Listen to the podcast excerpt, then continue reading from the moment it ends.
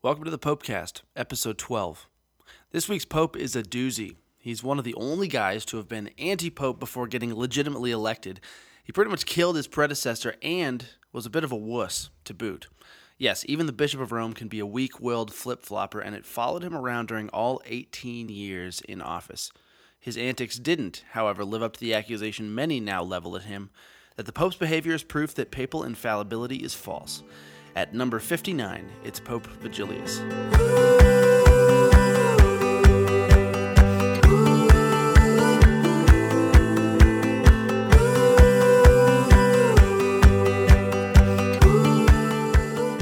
Hey there, I'm Matt Sewell, and this is the podcast about popes for people who like history but aren't so crazy about dry, dusty history books.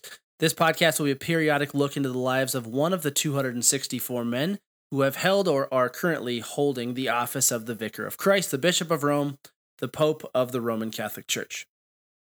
So, continuing on, this is the second installment in the Popecast's Infallibility series, a three episode look into the three popes most often blamed by critics of Catholicism for why papal infallibility is a false doctrine. Are they right? Are they not? Well, first it was Pope Liberius. We did that a couple weeks ago. This week it's Vigilius, and to close out the series, we'll hit Pope Honorius I. So Vigilius was born in Rome around the year 500 to an aristocratic Roman family. His dad was involved in Roman government, and we first see Vigilius entering the service of the church with his ordination as a deacon in 531. Not much else is known about his earlier life. So 531 was a bit of a landmark year for Vigilius. He was made a deacon, as I mentioned, but it also turned out that that year marked the time when Pope Boniface II, the current pope at the time, tried to lay down a rule allowing the present pope to appoint his own successor and decided on none other than Vigilius for the job after making that rule. So, a little backstory on that. It turned out that Boniface himself was chosen by a similar means. When Pope St. Felix IV was on his deathbed, there was stirring up a great tension between the Roman and Gothic factions at the time.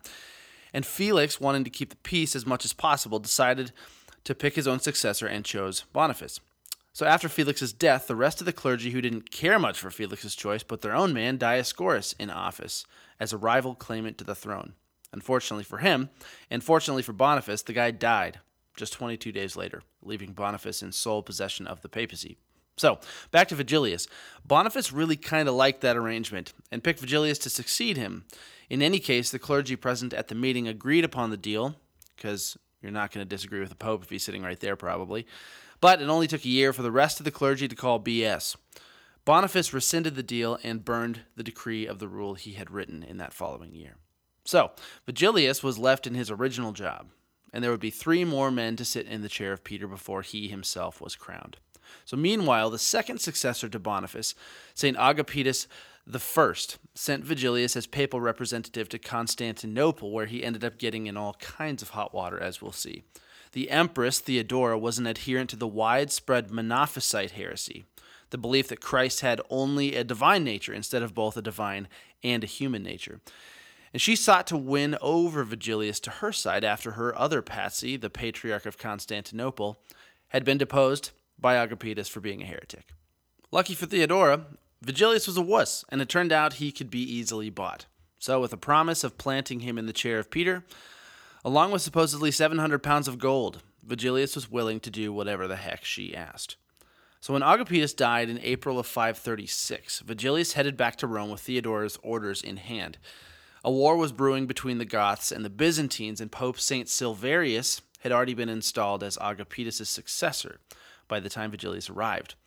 The Byzantine army uh, to put it shortly, garrisoned the city of Rome. Vigilius handed over the paper recommending him for pope, and thanks to some false accusations, the Byzantine commander Belisarius had Silverius deposed and exiled. Vigilius was installed as his quote unquote successor on March 29th, 537. It was a bummer for Silverius, too, because after being placed in, into Vigilius' care, he only lived for about eight more months, having died a martyr. So he was still legitimate pope, though, keep in mind, until November 537, which made Vigilius an anti pope, ushering in the eighth time in church history where two or more men claimed to be the rightful pontiff. And, by the way, it would be far from the last time. Okay, so now here's where it gets really interesting. It was widely known that Vigilius, in order to get his seat in Rome, had publicly assented to a heretical view of Jesus Christ's true nature. He even appeared to be in agreement with that view after being again, quote unquote, elected pope in 537. The Monophysite heresy easily falls under the category of faith and morals, so wouldn't that mean Vigilius disproves papal infallibility? Not so. According to Patrick Madrid's great book, Pope Fiction, which I've quoted before on the podcast and I'll make sure to put a link to in the show notes, history has made it very clear that Vigilius assented to heresy publicly, but as an anti pope. Once he was rightful pope, believe it or not, history is equally clear that he reversed his Monophysite beliefs and publicly agreed and decreed that Christ did indeed have two natures, a dogma that had been formally defined the century before at the Council of Chalcedon. So Patrick Madrid writes, quote, It seems as though the charism of infallibility had seized hold of Vigilius when he became the real pontiff, end quote. Okay, so that would be enough drama for any papacy, right? But Vigilius wasn't done yet. Turns out the Monophysites weren't the only heretics on the scene. On the other side of the spectrum sat the Nestorians, who believed that Christ did have a divine and human nature, but they were only kind of sort of connected. In that vein, they held, for example, that Mary was Christotokos, or simply the mother of Christ in his human nature, but not, as the church has held now for centuries, Theotokos, literally God bearer, the mother of God. To the Nestorians, Jesus couldn't be fully divine and fully human. And to the church, that's heresy, friends. Anyway, more drama came when the Emperor Justinian, Theodora's husband, had a vested interest in reconciling with the Monophysites for political reasons, and thus asked Vigilius to condemn three Nestorians in particular. Vigilius initially refused, since two of the Nestorians had since recanted their views and rejoined in full communion with the church, making a condemnation of them unjust. And Vigilius, despite his other shortcomings, at least knew that. But in any case, it didn't take long for Justinian to use force and Vigilius to crumple under the threats. While celebrating Mass in the Church of St. Cecilia in 545, Vigilius was seized and brought to Constantinople. He still managed to dawdle enough, and it took him more than a year to reach the eastern capital, but given the duress that he was under by his captors, he agreed in 548 finally to condemn the three men. Three years after that, Vigilius had since been freed from imprisonment and reversed his decision, refusing to condemn them, but it didn't take long, surprise, surprise, for Vigilius to flip flop again, condemning the men not once, but three times over the next six years as a way to appease the emperor. Now, this second instance is still not an argument against papal infallibility. Sure, Vigilius had no integrity, was greedy, power hungry, and a disgrace to the chair of Peter. Nobody's arguing that. Vigilius's beef in the Nestorian issue was with the individuals, not with the teaching itself. If it had been Nestorianism that Vigilius refused to condemn, then we'd have a problem. Heck, if that were the case, those of us that are Catholic would need to look for a new church, right? But it wasn't the teaching again that Vigilius had his sights set on, then off, then set on again, right? It was the it was the individuals, and technically he was under no obligation, even as pope, to either condemn or accept their confession of faith. Good leadership, as it turns out, is not a requirement for the charism of infallibility. So, one last notable thing is worth mentioning in this tale of Vigilius. Before his death, Vigilius begrudgingly participated in the Council of Constantinople in 553, what became the Fifth Ecumenical Council of the Church. Justinian had convened it and invited bishops from all over the Christian world to address the issue of what are known as the three chapters. The chapters in question were touchy and kind of controversial since they did technically teach error, but the error, instead of being obstinate on the part of the authors, came instead as a result of some misunderstood language that St. Cyril of Alexandria had rightfully used against the Nestorians. So, either way, it was another opportunity for Vigilius to flip flop and complain. It also didn't help that he couldn't understand Greek very well, to be fair. In terms of the council, though, Vigilius didn't like that there were more Eastern bishops than Western bishops, and he initially threw a bit of a papal tantrum and refused to come to the party. But before it was over, Vigilius agreed to approve the council's decrees and tied up his last bit of waffling by 554, thankfully, making sure that the council documents were in line enough with the Council of Chalcedon from the century prior. So the sad story of Vigilius ended with him being forced to reside in Constantinople over that final eight years of his papacy. Exhausted and already nearing death, he was mercifully released to return to Rome in 555, but died on the way. Depressing. So, our quote for this week comes from the council documents of the Council of Constantinople. And though this segment isn't written by Vigilius himself, it holds great importance on a number of levels and obviously mentions him by name, as you'll see in a minute. For one, the documents, as all church documents are, are founded first and foremost on the bedrock of sacred scripture, and I think that's awesome. Secondly, particularly with with this snippet, it tells much about the benefit of fraternal correction, the importance of having people around you willing to call you to excellence. So here it is.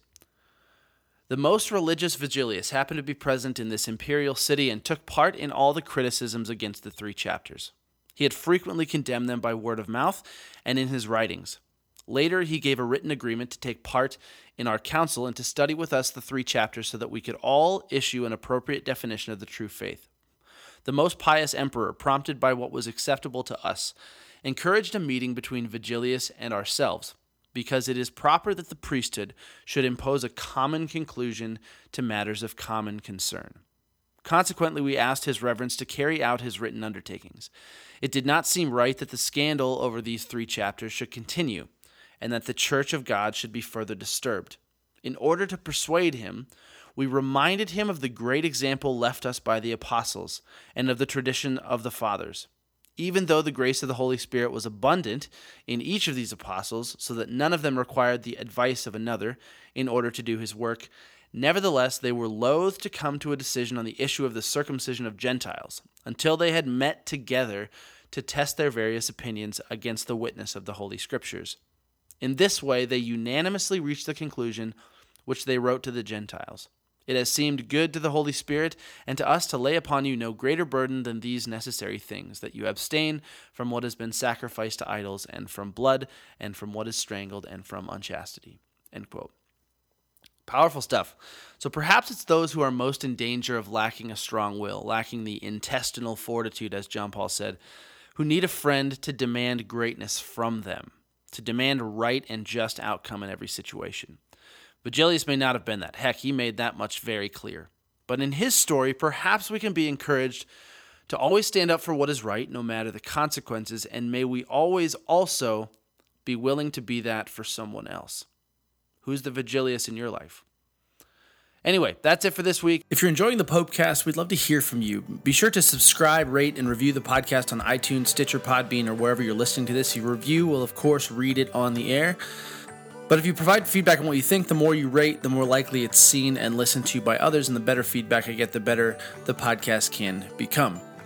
Also, please consider joining us on Patreon at patreon.com slash Matt Sewell. That patronage, even at a buck per episode, will get you some sweet patron-only content and will allow me to continue devoting time to producing these great bios on the popes. So that's patreon.com slash M-A-T-T S-E-W-E-L-L. That's patreon.com slash Matt Sewell. So we offer prayers for the soul of Pope Vigilius and ask the intercession of those saintly pontiffs who came before and after him. Until next time.